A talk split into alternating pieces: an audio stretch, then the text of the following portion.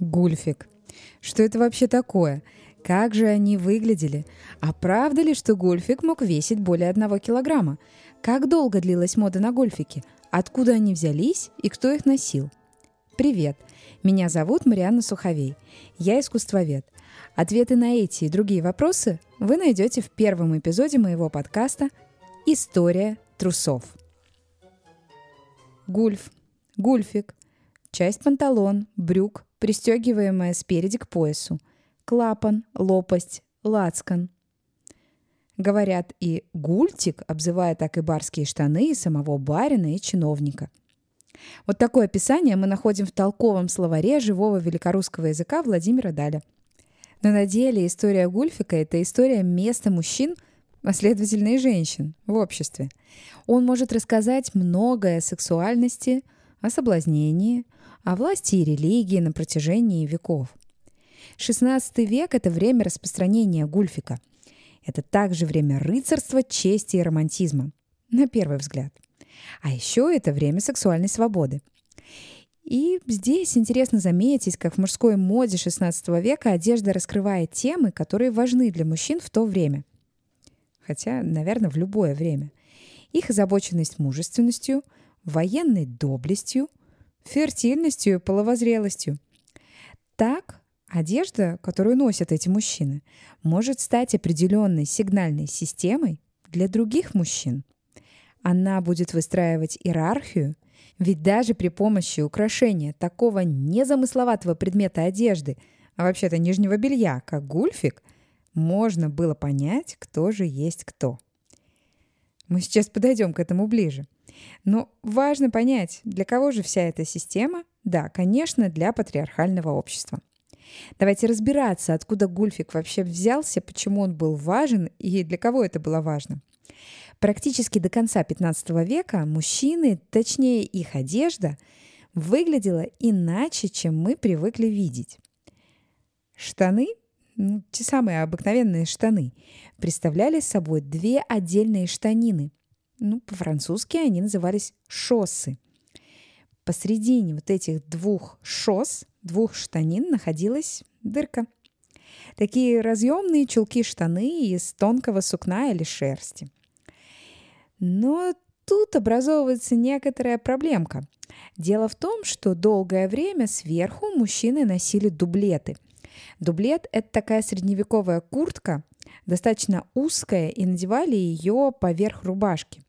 То есть, в принципе, дублет – это своеобразный базовый гардероб для многих мужчин с XIV по XVII век. И это даже, возможно, некоторый прообраз костюма тройки, но об этом, вероятно, в другом подкасте. Ясно, что такую куртку можно носить, если вы снизу облачены пристойно. Потому что если куртка начинает укорачиваться, а именно так произошло в 1450 году, приблизительно, конечно. То есть к середине XV века дублеты стали укорачиваться, они стали даже нескромно короткими. Поэтому если вы носите такую куртку с парой чулок, да еще и с дырой на причинном месте, у вас, вероятно, есть проблемы. Поэтому портным того времени пришлось искать какие-то способы, чтобы шить шоссы, шить вот эти самые штанины. Но дело было в том, что шить их просто, как это выглядит сейчас, не позволяла сама ткань, плюс каких-то специальных приспособлений в виде молний, клепок и так далее не было. Поэтому пришлось поискать новые методы. И вот этот зазор между штанинами-шоссами, который проходил через промежность, начали заполнять клапанами. Спереди образовался такой довольно грубый, простой треугольный клапан, практически кармашек, чтобы его владельцу было удобно, тепло и скромно. Спойлер, со скромно ничего не получилось, но к этому мы еще вернемся. И вот этот клапан, карман, и был гульфиком, и его роль заключалась в защите драгоценного почетного органа от повреждений. То есть вообще-то гульфик должен был прикрыть все, что не следует показывать широкой публике. Вы же помните, что дублет стал достаточно коротким. И якобы его ношение было весьма целомудренным способом. Да, настолько, что впоследствии ученые назовут его постоянной эрекцией. Гульфик в своем первоначальном виде представлял собой мешковатую тканевую ластовицу, которую крепили к чулкам. И если поначалу мужчины и носили треугольные кусочки ткани на пенисе, то со временем эта конструкция значительно усложнится.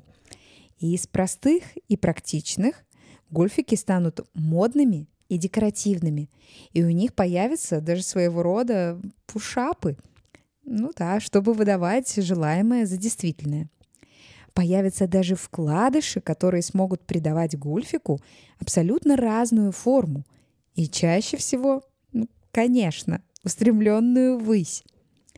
Если задуматься, то гульфик олицетворяет собой противопоставляемые представления о мужественности. До эпохи Возрождения, а дело происходит именно в ней, личность мужчины определялась его способностью иметь детей. И в идеале их должно было быть множество наследников, желательно мальчиков, да? У Гульфика была одна часть, которая отвечала именно за это, по крайней мере, в английском языке. Потому что в английском гульфик называется codpiece. Код – это вот эта самая часть, отвечающая за фертильность. Так вот, код на жаргоне означает мошонку. А другая часть – пис. Это такая пикантная альтернатива, в которой сексуальное завоевание ценится куда больше, чем размножение. Да, понятное дело, что в каждой стране гульфик имел свое название. Кстати, откуда это название пришло в русский язык, до сих пор доподлинно неизвестно. Так вот, в английском кодпис, то есть одновременно треска, кот — это еще и треска, стручок и сленговое обозначение мошонки. Забавно, что по-французски гульфик — это брагет, то есть всего одна буква отделяет его от слова «багет». А вообще название пришло из итальянского «бракетта», а то, в свою очередь, из латыни «брака». Это означает «карман». То есть здесь все куда понятней. Действительно, этот клапан, который крепили на пенисы, был определенным карманшком таким. В Италии и Испании вскоре по всей Европе набивка и вкладыши в гульфиках вошли в моду. И появилась такая своеобразная круговая гонка вооружений. Она приведет к появлению гульфиков абсолютно различных форм. Квадратных, достаточно крупных, которые будут выступать из талий как принцев, так и батраков. И в какой-то момент гульфики будут даже больше похожи на те самые внушительные карманы, нежели на практичную часть одежды. Так что в Англии парламент даже выпустит указ, который будет предписывать мужчинам прикрывать свои сокровенные члены и зады. Да, конечно, мода может освещать абсолютно различные темы, часто важные для общества. Например, в наши дни мы много говорим о гендере и о его концепте. Появляются новые понятия, все это отражается в моде. Мы уже особо не делим моду на мужскую и женскую или любую другую. Но в конце средних веков были свои понятия. Сюда, кстати, относятся и различные теории о происхождении гульфика. Так вот, в конце средних веков Западная Европа была объята войной, которая продлится достаточно длительное время. Пока рыцари сидят верхом и сражаются за славу, простые пехотинцы вынуждены сражаться с врагом, и ходить пешком, а не ездить на коне. И им нужно свободно передвигаться. Поэтому туники, которые надеты поверх кюлот, штанов, по крестьянской традиции, совершенно не подходят для этих целей. Дублеты, которые носят эти самые пехотинцы, становятся короче. И внезапно кюлоты от талии до колен также становятся заметны. То есть здесь мы приходим к примерно той же теории, такой уже не столько культурологической, сколько больше относящейся к военному времени. Да, гениталии стали уязвимы, и для этого нужно было придумать определенную накладку – панцирь. Она будет заодно прикрывать честь и достоинство носителя. Вуаля! Появляется предок гульфика. То есть есть и такая теория, которая рассказывает о том, что все-таки гульфик – это исключительно военное предназначение, которое потом попадет в моду и широко распространится. Кстати, духовенству оно, конечно же, не будет нравиться, но Мода часто распространяется по всем слоям общества, вне зависимости от того, нравится ли она каким-либо избранным или нет. Про что же Гульфик, если мы смотрим на такую концепцию? Конечно, он опять же про маскулинность. Да вообще лучше не придумаешь, потому что возрастного ценза для ношения гульфика не существовало. И мальчикам уже с 7 лет можно было носить гульфики. При желании они могли даже украшать их кружевом или какими-то другими прелестями. Кстати, о прелестях. Из чего вообще делали гульфики? Из шелка, шерсти, из всего самого лучшего и натурального. Их отделывали парчой, штофом, драгоценными камнями. Их вышивали, украшали кистями и различной мишурой. В течение примерно 50 лет 16 столетия гульфик будет процветать в европейской портретной живописи как никогда, ни до, ни после. Это был его пик. Люди эпохи Возрождения ничем особо не отличались от нас с вами. Вы ведь тоже наряжаетесь для Инстаграм, выбирая самое лучшее. Если вы так и не делаете, то вы точно знаете таких людей. Разумеется, для позирования на полотнах будущих великих живописцев выбирали самые помпезные наряды. Ну и, разумеется, самые помпезные гульфики. Будем считать, что было к чему стремиться. Вы можете увидеть все это в великих картинах таких художников, как Джорджоне, Тициан, Марони, Куэлли и многих других. Все, скажем, натурщики, люди, изображенные на этих картинах, это преуспевающие личности, выдающиеся в своих областях. Это часто люди церкви, люди двора, люди аристократического происхождения, короли и даже императоры. Кстати, увидеть всех этих людей вы можете в моем инстаграм-аккаунте «artagonism». Я оставлю ссылку в описании этого эпизода. Питер Брейгель, например, был одним из немногих живописцев, кто рисовал гульфик, который носили мужчины более низкого социального положения. То есть становится ясным, что в какой-то момент это явление модное, практичное, неважно, как его уже мы здесь назовем, оно будет охватывать все слои общества. Но кто же был самым популярным носителем гульфика? Генрих VIII. Помните такого короля-головореза? Это у него было 6 жен, он жаждал появления наследника от каждой, так что, в принципе, ношение гульфика в данном случае не удивляет, а очень даже мэтчится с таким образом. Так вот, Генрих был вообще определенным трендсеттером своего времени. Он жаждал произвести впечатление на различных европейских монархов и не только. Среди королей он одет лучше всех. Его костюмы самые богатые, самые роскошные, лучшие из всех, что можно себе представить. Так будет писать посланник из Венеции в 1517 году. Шляпы, подплечники, гульфики, чего он только не делал. Он обожал носить гульфик, притом достаточно крупных размеров, гульфик, который бы свидетельствовал о его плодородии и фертильности. Увы, как мы все, конечно же, понимаем, он сменил 6 жен, напомню, это не было правдой. Единственный сын Генриха VIII, болезненный мальчик, умер, не успев родиться. В английском Тауэре до сих пор выставлены доспехи этого монарха с выпуклым гульфиком, который весит более 2,5 фунтов. Это тяжелее 1 килограмма. Что ж, неудивительно, в свое время женщины вставляли булавки в роскошную подкладку этого гульфика из красного бархата, ведь считалось, что такая нехитрая процедура может предотвратить бесплодие. Ну и если вы помните судьбу большинства жен Генриха VIII, кто мог их за это винить? На знаменитом портрете Ганса Гальбейна-младшего Генрих VIII будет источать такую страстную тайну знатного жеребца. Его гульфик будет буквально наполнен жизнью. Но только все это определенная уловка. Но вернемся к концепциям возникновения гульфика. Их, кстати, предостаточно. Так, например, историк Грейс Викари утверждает, что гульфик был своего рода защитой, но не от каких-то военных травм, не просто какой-то практичной защитой от холода. Он, по мнению этой женщины, был изобретен как средство сдерживания болезни.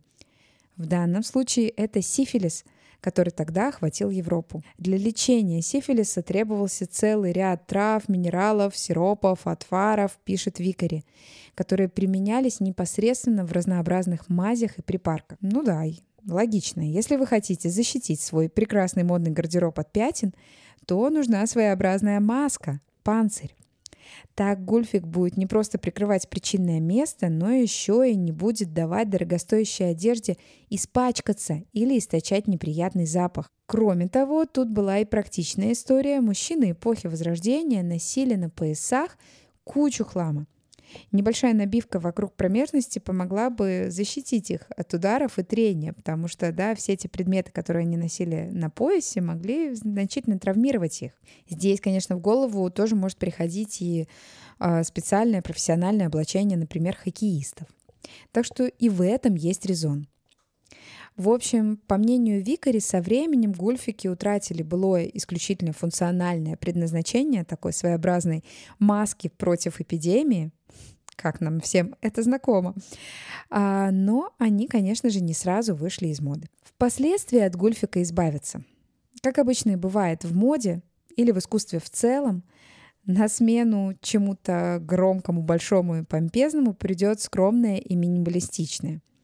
Ну, в моде так не совсем получится, но, однако, на смену выдающемуся панцирю, вот этому самому гульфику, отдельной отделяемой части штанов придут бесформенные бриджи, такие своеобразные кюлоты, с широкими пышными штанинами. Это будут штанины-буфы. И это конец, потому что гульфик будет затмеваться этими пышными огромными штанинами. Величие гульфика исчезнет и уже больше не вернется. Попытки возродить гульфик предпринимались, правда, неоднократно. Но с момента своего пика гульфики появились только мимоходом. Если мы обратимся ближе к нашему времени, то в 60-х годах прошлого века Элдридж Кливер, это лидер партии «Черных пантер», то есть такой очень маскулинной организации, использовал прибыль от своих тюремных мемуаров для создания пары штанов с большим встроенным гульфиком, похожим на носок. Ну да, тут в голову приходит Red Hot Chili Peppers, но это не они. «Нас кастрировали в одежде», — сказал Кливер прессе, «и мои штаны открывают новые горизонты. Я против сокрытия пениса». Кстати, опять же, можете полюбоваться и на эти великолепные штаны в моем инстаграм-аккаунте.